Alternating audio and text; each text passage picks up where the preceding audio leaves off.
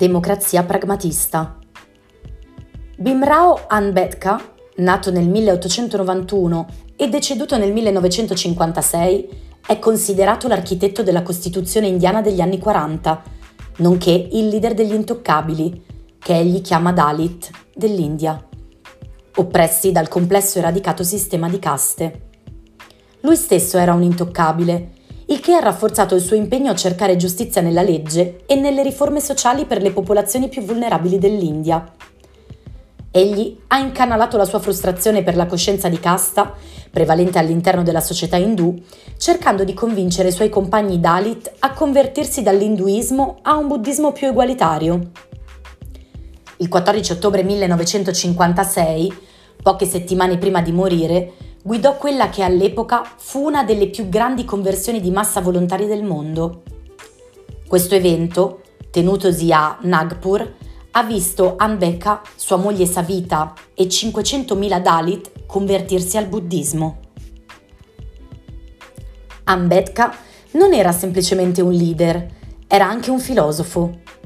Nell'opera Il Buddha e il suo Dhamma, Ambedkar ha ricostruito la narrazione del Buddha de-enfatizzando alcune formule tradizionali come le quattro nobili verità e mettendo in primo piano la povertà, l'ingiustizia e la costruzione di comunità sociali.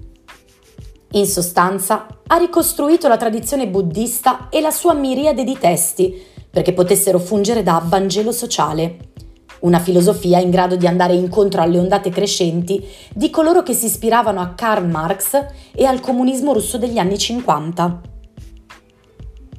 Secondo Ambedkar, il sistema delle caste è dannoso non solo perché oppressivo, ma soprattutto perché distrugge l'unità e il rispetto tra i membri, aspetti essenziali per la democrazia.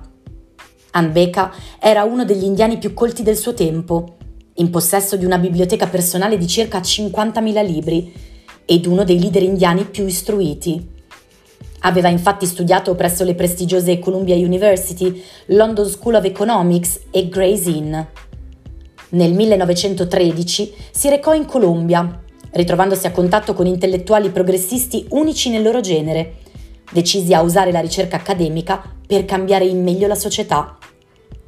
Alla Columbia, Anbetka aveva studiato con l'economista e specialista fiscale statunitense Edwin Seligman, con Vladimir Simkovich, antimarxista storico dell'economia nato in Russia, e con il filosofo più impressionante dell'epoca, l'americano John Dewey.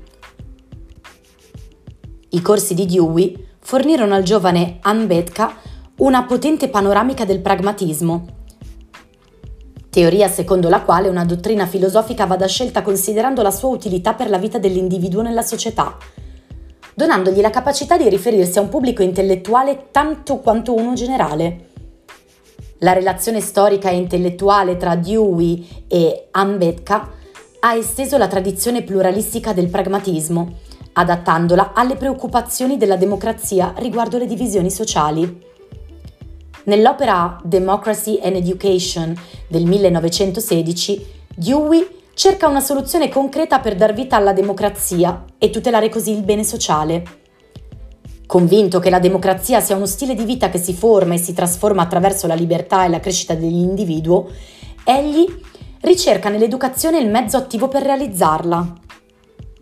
Secondo Dewey, l'educazione può cambiare la società, può renderla migliore, ma essa deve tener conto di un fattore predominante, l'economia.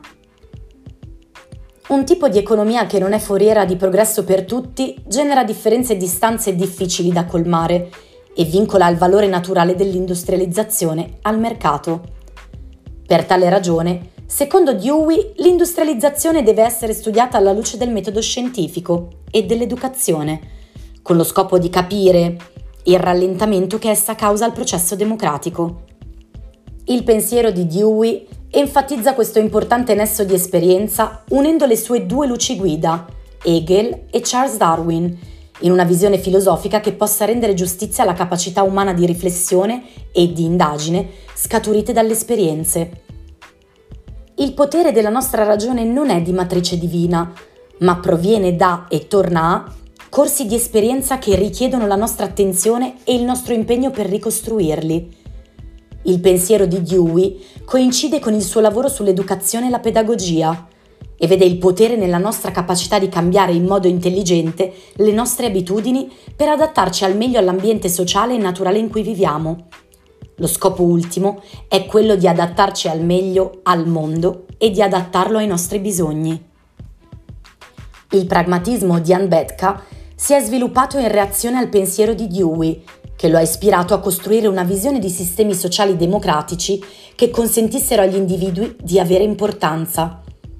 Tuttavia, Ambedkar non aveva copiato gli insegnamenti alla cieca, ma al contrario li aveva trasformati in una fonte di motivazione per fare certe cose in certi modi una volta tornato in India. In senso metodologico, egli aveva compreso il valore della ricostruzione. Se Dewey ebbe problemi con la ricerca della certezza tra i filosofi che vanno da Platone a Kant, allo stesso modo Ambedkar si trovò a dover fronteggiare una costrizione simile quando si trattava delle pretese di atemporalità e certezza divina della tradizione sanatana, l'insieme di doveri assoluti e pratiche ordinate religiosamente che incombono su tutti gli indù, derivante dagli antichi Veda. Ambedkar vedeva questa stessa tradizione come la sottoscrizione dei costumi di casta che avevano diviso la società indiana e oppresso individui come lui per migliaia di anni. Per esso, così come per Dewey, la società funziona al meglio quando offre libertà e opportunità a ciascun individuo di svilupparsi come membro prezioso di una comunità. Entrambi avevano riconosciuto la democrazia come la filosofia che facilita l'evoluzione di ogni persona, oltre le restrizioni di classe, e l'idea che le comunità contino sia nella scienza che nell'etica. La democrazia infatti non è solo un modo formale di prendere decisioni tra i funzionari eletti, ma una modalità di vita associata, di esperienza comunicata congiunta, un atteggiamento di rispetto e riverenza verso il prossimo. Tutto ciò converge nell'idea centrale che la socialdemocrazia sia un ideale da realizzare prima di tutto nella nostra esperienza quotidiana. Dewey sosteneva che ideali e valori morali dovessero provenire da un contesto storico comunitario ed era perciò riluttante a fare appello a fonti di certezza trascendentale come Dio o la pura ragione per sistemare le cose.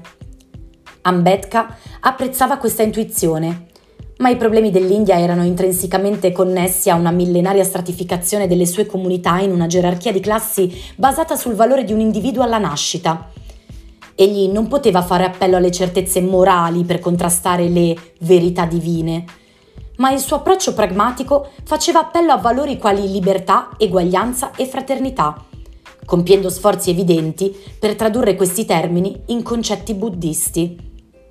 La giustizia era il teso equilibrio tra questi tre preziosi aspetti dell'esperienza individuale e comunitaria. Più tardi nella sua vita, Ambedkar avrebbe criticato il comunismo russo per aver raggiunto l'eguaglianza attraverso mezzi violenti che sacrificavano la libertà di molti e il senso di fraternità tra i gruppi opposti nella società. Secondo lui, il modo corretto per dare importanza agli individui era quello di concentrarsi sulla loro parità di trattamento e sulla loro capacità di dirigere liberamente la propria vita, che doveva tradursi nella creazione di una comunità caratterizzata da interessi condivisi e rispetto reciproco.